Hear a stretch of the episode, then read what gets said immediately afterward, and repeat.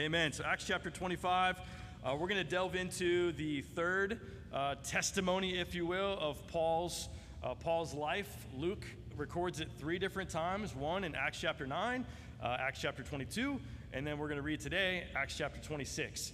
Uh, Paul has been in defense mode uh, for the last two, three years of his life. He goes through five different trials as the book of Acts concludes. Uh, and we're going to be looking at uh, number number four and five here. So that's what Acts chapter 24, or excuse me, 25 and 26 is about. Uh, so Will did say he didn't have much uh, preparation time or little uh, whatever he shared up here about the communion, but the Spirit worked in a great way. The the questions that Will asked in regards to focus and uh, the busyness of life, and have you had any difficulty focusing on what truly matters, are actually the very questions I have written here leading into the sermon. So, so way to go. So I'll just, uh, I'll just lean uh, what we call piggybacking. I'll piggyback on Will uh, just to delve into that a little bit further. Uh, that our lives are complex. There's lots of stuff going on. We can compare our lives with others and, and other countries, uh, other scenarios, uh, and we would agree that our lives are not as complex as to those who are living through war right now in Ukraine uh, in the surrounding areas. We would say that our lives aren't as complex as uh, even our dear, dear sister Jess right now, who has a parent uh, in the hospital. Uh, but those things are on our hearts, aren't they? The war is on our heart. Uh, our, our, brothers and sisters are on our hearts. Uh, the world at whole, and we know that Ukraine is not the only place where war is going on. There are tribal wars going on as we speak. There are unspeakable things happening as we gather here in the YMCA. And those things, depending on how uh, connected you are, those things weigh on us. And then we just have the day in, day out stuff that Will was talking about. Some of you guys didn't make your bed this morning. My goodness, what, sheesh. But you have, that's fine. But uh, you have uh, chores to get to. The things you didn't get to before the work week starts, you got to prepare uh, for the work week ahead. All those things, I know how it goes. Uh, I remember being able to, uh, Sunday, as soon as church was over, there was like elation because it's still the weekend, but then there's a certain hour in the day on Sunday where it just, you're like, oh, gosh, man. And it's just heavy. And you're like, oh, I gotta go back to work. And you start thinking about that and you start preparing and you're like, Ugh. and uh, that, that, that still happens. But I remember that kind of doom and gloom kind of preparation for the week. And all of you guys are gonna experience that in a few hours here. Sorry to bring that a little earlier. Uh, you're welcome, Paul. But uh, all that's there. And then there's stuff that we just don't know. And what I'm trying to communicate here is that there, there's just so much, as Will said, there's so much that's thrown at us. There's so much that's right in front of our face that we don't have the space. Let's just be honest. We, we say to ourselves, I don't have the space for the higher things. Even if I wanted to, I don't have the time. If I could, you know, like John, get, get paid to pray and get, if I could be in the full time ministry, well, I'd never miss a quiet time if I was in the full time ministry like John. Ever thought that? Like, oh, well, who's he to, to speak about not having time? That's all you get to do. Uh, and, and amen. I'm praying for you. So you're welcome. Pray for me whenever you find the time. Uh, but anyway, that's all there, and I, I'm not too far removed from feeling those ways.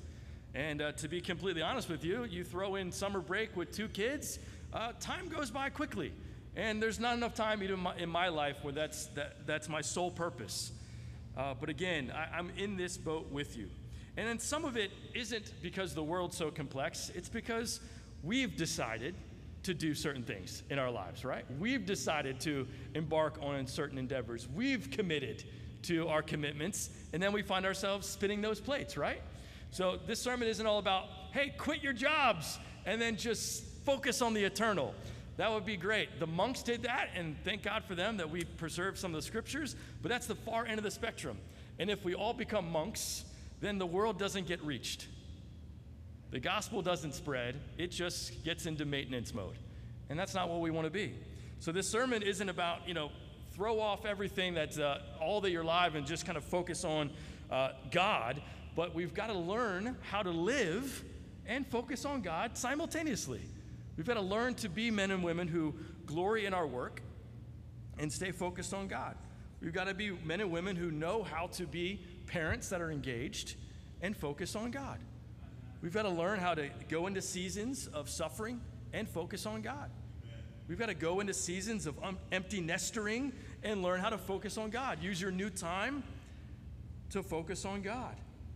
For those who are young professionals and just starting your careers, where all your colleagues are running a mile a minute to climb the ladder, and you think, well, if I don't run with such intensity towards my, towards my profession like these guys are, I'm to get left behind. So you start to commit more hours, more engagement. And some of that is self focused, but some of that's just like, there's no other way to operate within my, my job than run at this pace. But we've got to learn how to be men and women who are in that, but we stay focused on God. And that's my hope this morning is that we learn how to do that just a little bit more today. And that every day we move towards knowing how to focus more on God a little bit more. So in Acts chapter 25, there's lots of names, there's lots of history. So I'm just going to go through, I'm just going to do overview of chapter 25 without reading a word. God forbid. And then Acts 26, I'll read in its entirety. But we're introduced uh, to a man named Festus. And says there in verse 1 Festus went up to Caesarea to Jerusalem. Festus, his name is Porcius Festus, was the welcome successor to Felix. So if you remember, Felix was the guy that Paul talked to his last trial, and now we're introduced to a new governor in Porcius Festus. Uh, Festus was had assumed the governorship of Judea around the year uh, 60 AD. And he was a welcome successor to Felix. As I said, Felix was a bum and uh, was, was an evil man, and Festus is going to have a little bit more of a conscience, which we'll see here in a little bit. Uh, he inherited all the troubles that Felix had going during his administration, and eventually this will culminate in a disaster in chapter or in year 66 to 70 AD. Does anyone know what happens in 70 AD? Yeah, the temple gets sacked by, by the Romans, right? So this is all building up to this tension, to this disaster of Rome finally putting the clamps down and, and dismissing the Jews from, from this, this holy land. But Festus uh, did not rule for very long. He only ruled for two years. We have no recollection of how he died, but he died in 62 AD. Uh, he, we do know that he was 70 years old when he started the job. So 70 plus 2. So that's what we know. That's it. But uh, what, what we'll see here is that this, this interplay between the Romans and the Jewish authorities, the Roman pro, uh, counselors, governors, and the Jewish authorities in the Sanhedrin, they're playing off each other all the time. The Romans' number one goal was keep the peace. The, the, the Jewish leaders wanted to continue to, to exert their authority within their own providence.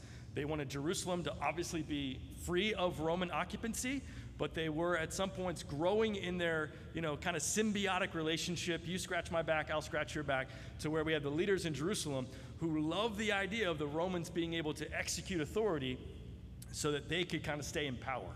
So they were under kind of under this uh, kind of little brother scenario where I want to be the man in Jerusalem, and you Romans will help me keep my job. Does that make sense?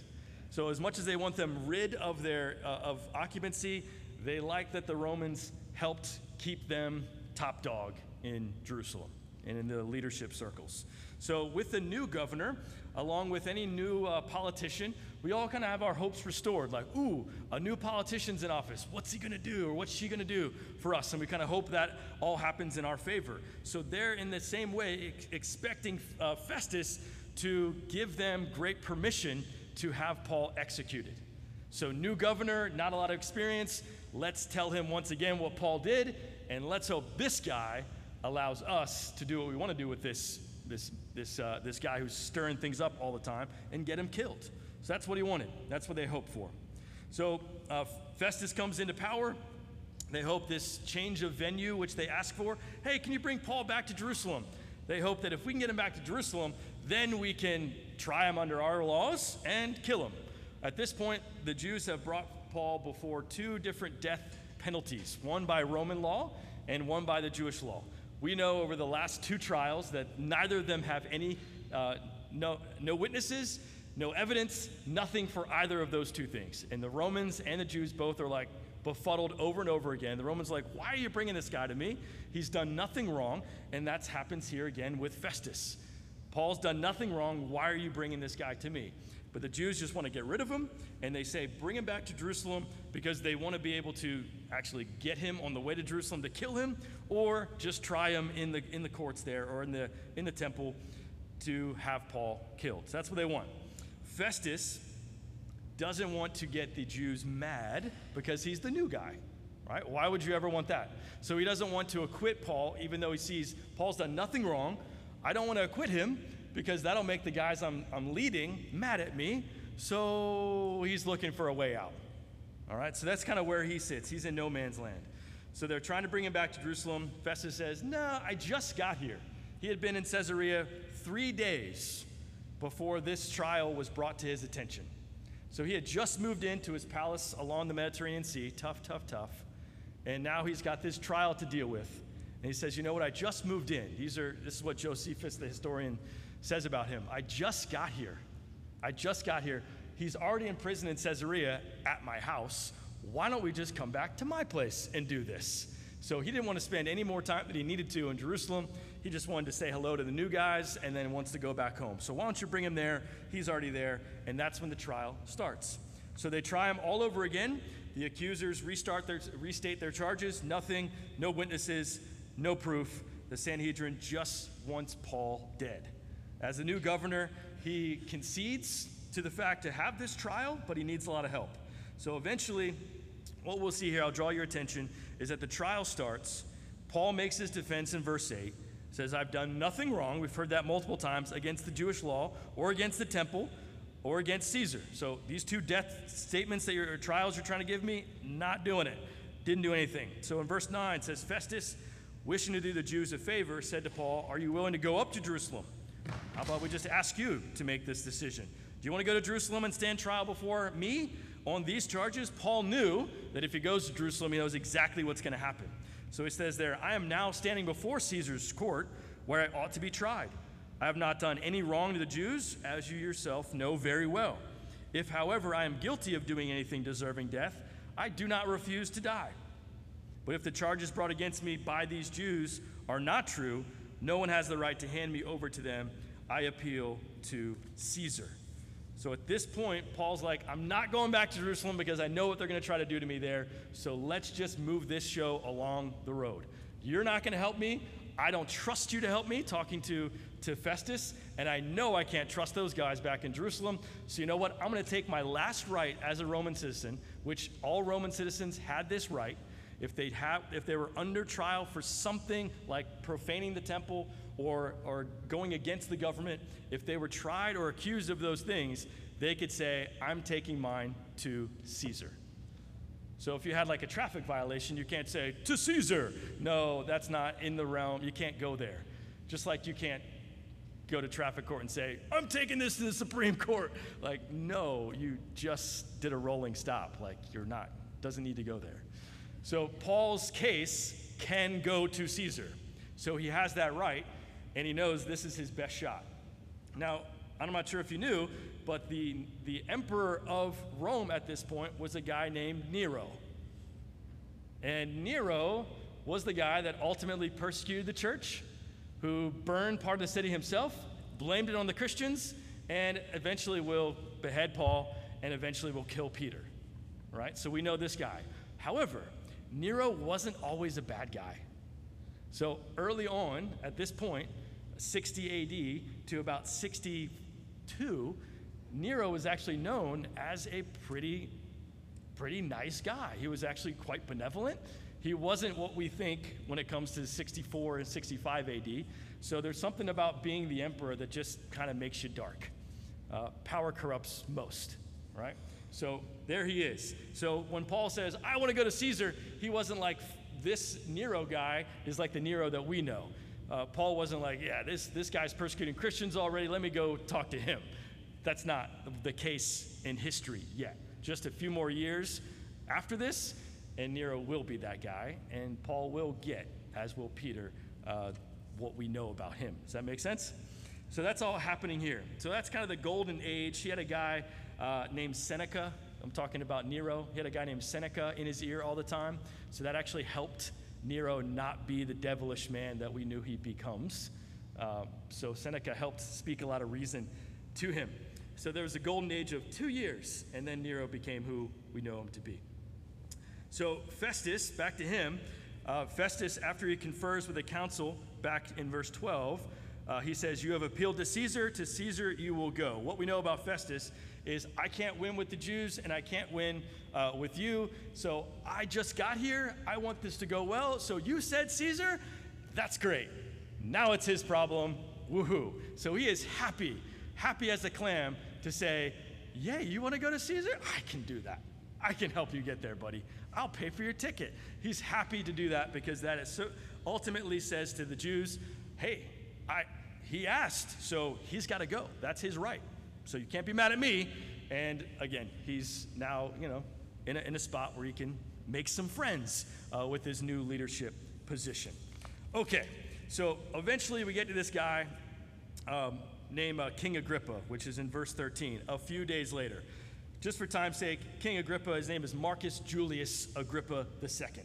Uh, Tony uh, Millette, if you were here last week, spoke about him a little bit. Uh, Agrippa is the son of Agrippa I, the grandson of Aristobulus, which, uh, again, and the great grandson of Herod the Great, who was the one that killed all the babies in Bethlehem. So, Marcus Julius Agrippa II, he's got blood in the family. This is, uh, this is a, a, a, murderous family. So, what we'll see here with Agrippa, he becomes king uh, because he was a favorite of the Emperor Claudius, who, who was before, before Nero and he was 17 years old when his dad died, and he was too young to rule over his dad's domains. When his uncle died, you know what he he got eaten by worms, that guy? Uh, and so he was 48 when his dad died. His uncle died in 48 AD. And Claudius appointed this guy, Agrippa II, to rule over some of this petty kingdoms in the northeast of Judea. In 53 AD, uh, Claudius gives Agrippa II more land, and that's essentially the Galilean areas. So now that this new governor comes into town, Agrippa only shows up because, hey, my territory bumps up against yours. Let me come down and let's let's be chums. So new guys in town, he's coming just to say hi. But Agrippa II was known by the Romans as the expert on Jewish religion. So he knew all the ins and outs of the Jewish religion. So when he shows up, Festus is like, hey, let this guy share, let me share this story with you because maybe you can help me out. So that's why Festus Agrippa, or King Agrippa gets involved. Uh, Agrippa II was also the curator of the temple. He was responsible for all the high priestly garments and all the money, all the dough, and the priestly vestments that kept coming in. So Agrippa was, to say, invested in the Jews, very much so. All right, so anyway, uh, we see here in this trial, verse 23. You guys ready to read a little bit now? So this guy, Agrippa, shows up and he knows all that Paul's going to talk about because, one, a couple things. His mom uh, is very familiar uh, with all of this. Her, uh, her name is Cypro, or Cypros is, her, is his mom's name. She has a profound interest in the Jewish religion, so it actually rubbed off on King Agrippa II. And of course, all his uncles gave him all the rundown of the past, so he's very familiar. All right, verse 23. Uh, the next day, Agrippa and Bernice, who in Latin, by the way, is Victoria, if you don't like the name Bernice, uh, Bernice is Agrippa's younger sister by one year. All right, and she is, uh, do another study on her. She's interesting. She gets married like four or five times in the span of like five years and has an incestuous relationship with her brother and marries another man just so the people stop spreading rumors, but they continue their love affair throughout their leadership. It's uh, pretty, pretty Roman, pretty nasty stuff. So, okay. So that's Bernice. Came with great pomp and entered the audience room with the high ranking military officers and the prominent men of the city.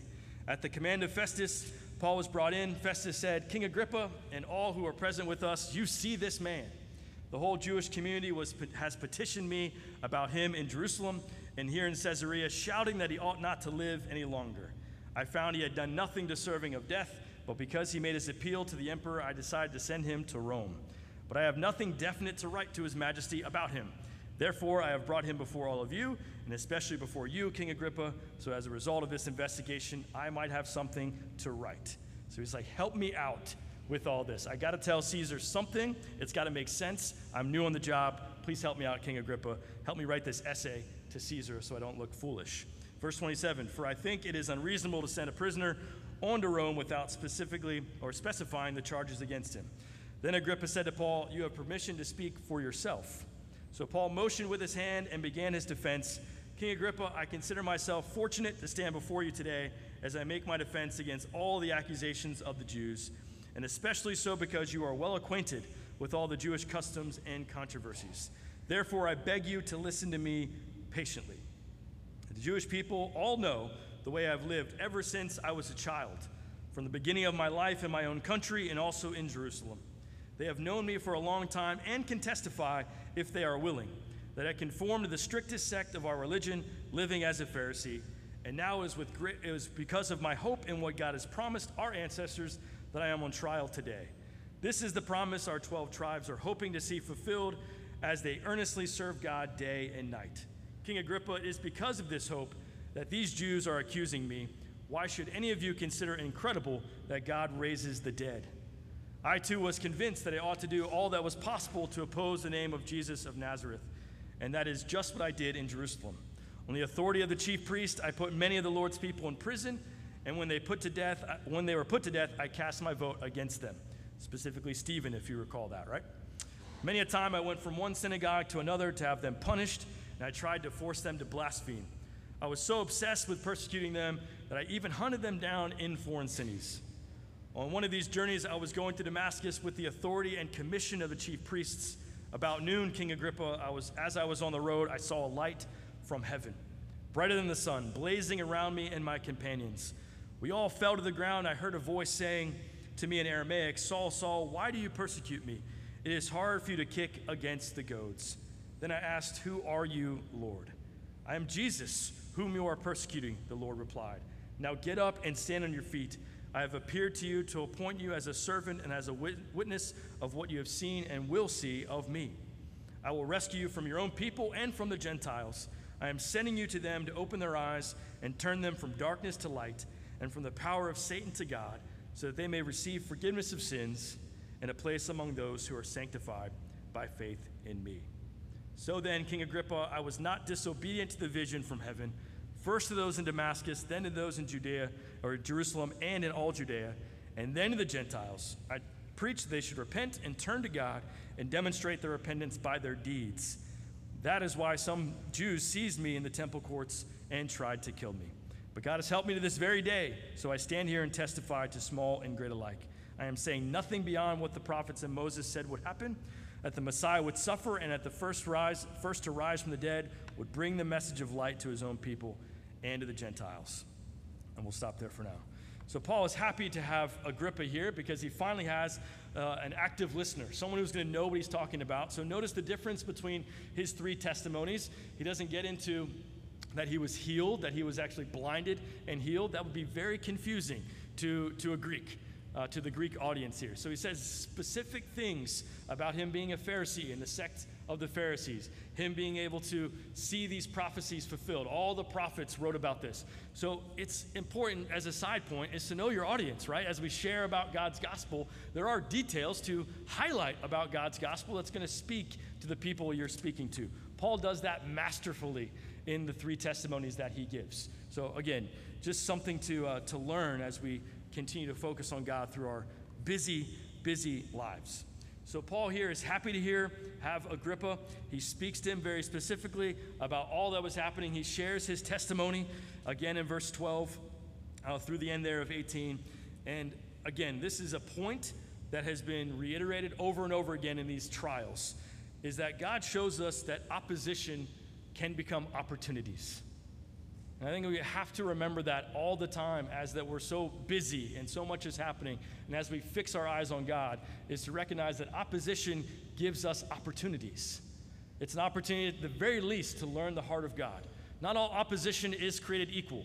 Sometimes opposition is just uh, people being ruthless. Sometimes opposition is just what we see in the world, the darkness that we experience all the time. Or opposition could be specifically in questioning your faith. All those things are true. But I believe those of, those of us who want to fix our eyes on God, we look for the opportunities, not over just being overwhelmed by the opposition itself. It is easy to get, sam- to get smushed and sandwiched by the difficulties in this world, that we cease to see opportunities to focus on God or to talk about God or to make others or to help others rather know about God. Have you ever been in that spot where you're just so overwhelmed? There, there's no opportunity here. I just got to get out of this. I just got to escape or endure. So much, I believe, of our lives is just getting through it. Get through the work week, get through the drama, get through the teen years, get through the oil prices, get through the gas prices, get through this election, get through that election, get through this bad haircut, get through, we just get through stuff. But there's opportunities in all, on all things, especially, I believe God is telling us here, especially when there's opposition, there's opportunities. Paul, over and over again, brings the opportunities from his trials to bring out testimonies. Trials to testimonies, opposition to opportunities. Despite our lives and all they, all they are, whether self inflicted or just because we're in the world, we need to see opportunities in the opposition. We need to see opportunities to share what God has done or is doing or will do in the trials. That's how we can learn to focus on God despite how busy and crazy things are. You know, we may look at the world and, and we hear Paul being commissioned uh, to go out and preach and to rescue people, verse 17. And verse 18 says to open their eyes and to turn them from darkness to light. The challenge here as we read this, especially if you are a Christian or you're a disciple, is to kind of see, you know what, that's already happened for me, and the world needs it to happen to them. And we kind of read this and we're like, that's right, the world is so broken, they need to get some light. They need to have their eyes open. Yes, they are under the power of darkness. And we can kind of take this uh, situation where we can kind of enter into this text the same way King Agrippa entered into this room with some pomp. Like, oh, yeah, you know what? I, I've had that transformation. And amen for that. And I, I, do think for those of us who claim to be Christians that, uh, or are Christians, that that transformation from not being a Christian to being a Christian is not just simply uh, something you slide into. It is a radical, it is a supernatural reality that brings about this transformation in Paul, and that's the reality for all of us. Think about your testimony. It's not, yeah, I just showed up to church and said a prayer, or I set up to church and I had an emotional service asked a prayer, went up to the preacher for five minutes, and boom, that was my radical transformation. Now, God works through all of those things. He can open our eyes through those things, but this radical shift from darkness to light, it requires God's power for those things to happen. Now, Paul, we'd all love it, I, I, think, maybe not, but we'd all love, you know, Jesus speak to us and say, oh man, an unquestionable moment in our lives to bring about that transformation. I don't know about being blinded. I don't think I want to sign up for that. But Paul had that go on, and that helped him to see his need. There's a uh, there's an idiom, a common idiom here in verse verse 14, where Jesus says to Paul, "It is hard for you to kick against the goads." Now that's an agrarian term that people would know. Literally, sticks that are kind of pointed, as sharp as a, uh, as roasting a marshmallow, and it sticks into the back of their hamstrings if the donkey or goat doesn't want to move. They kick against it and they're essentially stabbing themselves in the hamstrings. Uh, that's, that's no fun. However, in the Greek world, it was a common idiom to be, to be stated when you're opposing God, when you're actually opposing a deity trying to influence you. So, God's trying to get your attention and you're not listening. That's the same thing as kicking against the goads. So God's trying to get your attention. And while we would love God getting our attention through a nice bright light, the truth is, He doesn't often do that, if, if at all. He'll get it through a lesson or a sermon or a, a situation. He'll get it through turmoil, a hardship, or even a gift. He's always trying to get our attention. The challenge is are we listening? And when life gets busy, it's easy to not have the space to listen when the world creeps in or we've busied ourselves so much, it's easy for us to not pay attention to these things. And we might ask for, well, God, if you want my attention, you know, get the blinding light out and then I can't deny it. That'd be great. But there's so many different ways God works, and I believe it's up to us in the busyness of our lives to create the space to focus on Him. You know, there's a common verse that we often hear, and it's often crocheted on pillows, or you'll find it on your Facebook wall Be still and know that I am God. That takes work, it takes effort. none of us, no matter how busy you are, how much empty nestering you've already done, how easy your job is, or how rigorous your job is, none of us know how to be still without maximum effort. It takes effort. You know, so many of us have said, I've heard it from so many different parents, I've said it to other parents too. Hey, you know, when things settle down, uh, when things get less busy, uh, when I don't have as much on my plate, then I'll, hey, when things aren't so complicated, or, you know, it, after the summer's over, and then guess what? They're back to school. Well, after they get out of school, then, oh, next summer we'll, and it's just like, it's never ending. After vacation, after I retire, after this, after my colonoscopy, uh, whatever it is, there's always something. And you know what that something is. And every single one of us kick the can down the road to keep us from being still and know God deeper. Some of us are self inflicting ourselves to choke out God from our lives. You know what the, the, my big takeaway from COVID was? Learning how to rest, learning how to be still and not being able to do things taught me to figure out something else to do. Oh, and by the way, there's this great opportunity to know God deeper. And now the temptation, oh man, with COVID, it's still kind of hanging around, but you know, we're so tempted to run faster than I ever ran before. Like a dog set off a leash, like, let's go! And I can get so busy so fast. I can be cranking on all the ministry stuff. I can have all these activities, and guess what my activities are doing? Just choking God out. But I'm doing godly activities. I'm doing things. I'm, I'm meeting with you. I'm praying. I'm doing all this. I'm reading more. I'm doing. But God gets squeezed out of even my ministry activities. Paul, right here, gives us a clear example. Paul was more fervent than any of us will ever be. He was dead set on what he was doing was from God, and he missed God. So much so that Jesus had to interrupt him and say, Oh, all that stuff you're doing is actually against me. We're not above this. And while I thank God you're not running around trying to do what Paul was doing, you know what? There's a good chance you're running around choking out God. There's a good chance that we all need to reshift our priorities to make sure that we're giving God all that He can. And again, it's not uh, you, you, you figure it out and then you just coast. Just get back in the fight of figuring it out. And that's really all that we can expect is just figuring it out, learning from God, listening, fighting for that. Some mornings are crazy. You had the most fantastic plans to give yourself space, and something comes up. It's all happened to us, and it'll happen again. I remember that story. I woke up early and I was going to drive out to the Blue Ridge Parkway to have a quiet time, only to come out to my tire being flat in my own driveway. I was like, what the world? And it was from my roofers that came two years prior. There was a roofing nail somewhere, made its way through two years and got into my tire. And you know what? Quiet time on the Blue Ridge, not happening. And I had another appointment I needed to get to. So guess what my morning was? Fixing the tire and dropping 100 beans on a new tire. Yay! And it was, okay, what's up with this? And that happens not so much the flat tire, but that's that kind of stuff happens more often than we could count. But what do we do? Do we get comfortable with those interruptions choking out our focus on God?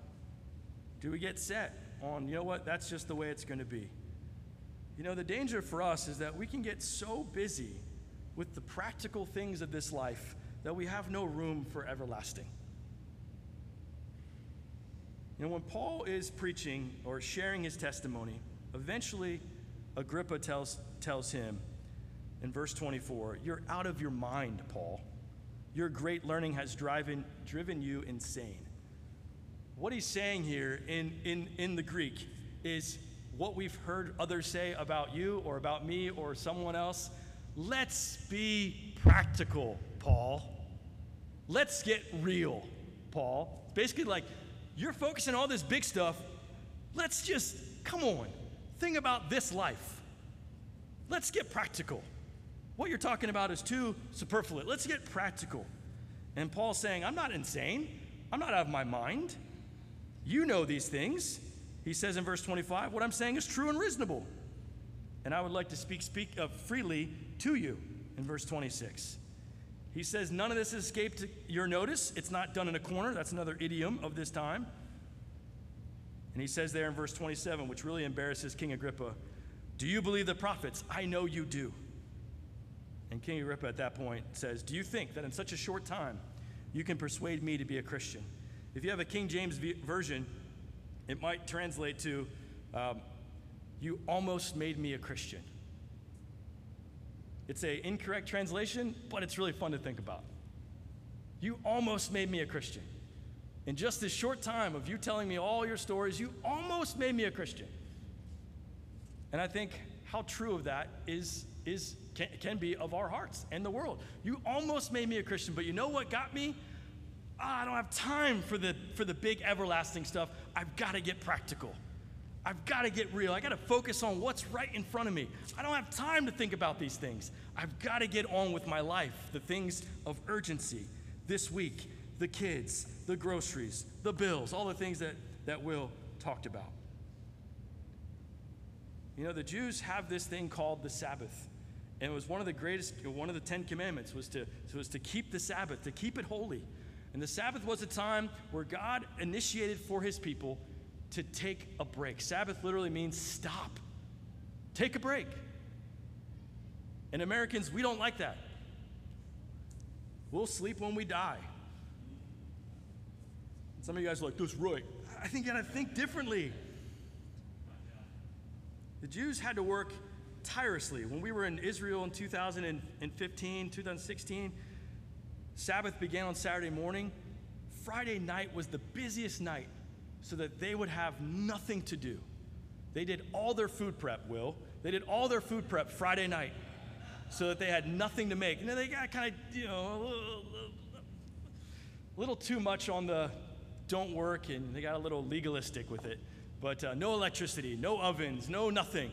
Nothing can work so that we can spend time with God and talk about what He's done as a family. And the whole family, kids, parents, would work tirelessly throughout the week to prepare for nothing so that they would just have the time to think about the eternal, to think about the everlasting, to think about what God has done and what He might be up to. I don't know if we're ready, some of us here, for a whole day, but can you do that for 30 minutes? Can you work hard to clear out an hour? Can you reorient your lives just a little bit? I'm not being facetious, I'm not trying to shame, but just try to figure it out. I think you're in good company. And stuff comes up. So if stuff comes up, you know, don't get guilted out. It's just, have I become so crowded out by the practical, just like King Agrippa, that I don't have time to truly live like a Christian?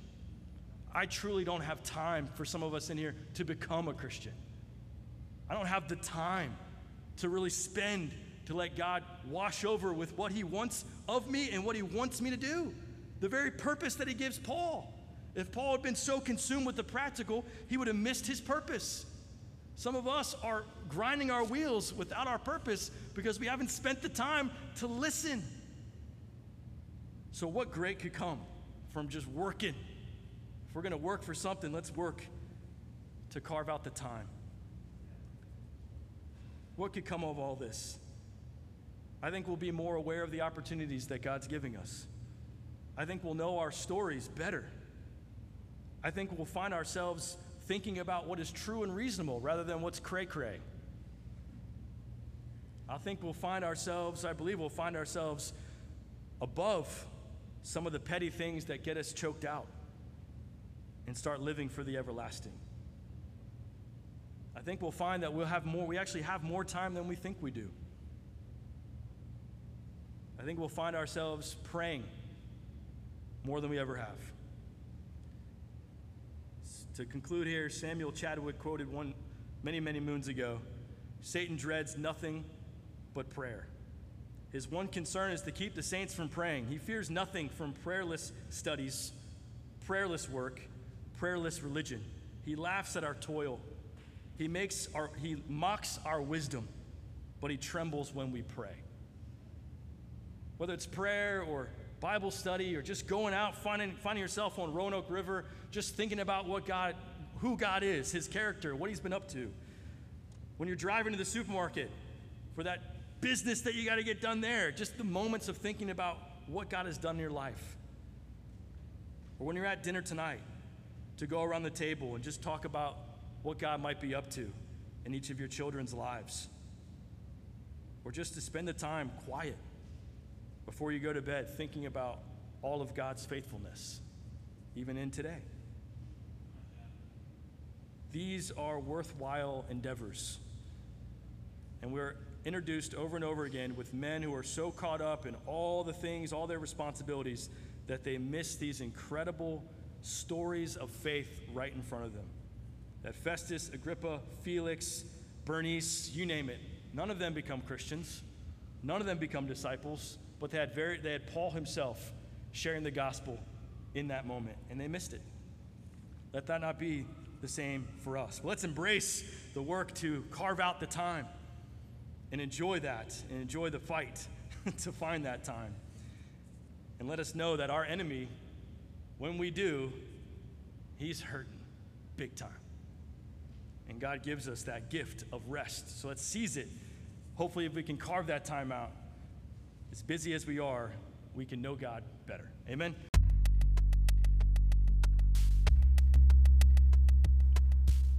We hope you've enjoyed today's sermon. Be sure to check back every Sunday for new sermons listed right here. Subscribe to us on YouTube and like us on Facebook to stay in touch with all that God is doing in the Roanoke Valley Church. Thanks so much, and we'll see you next time.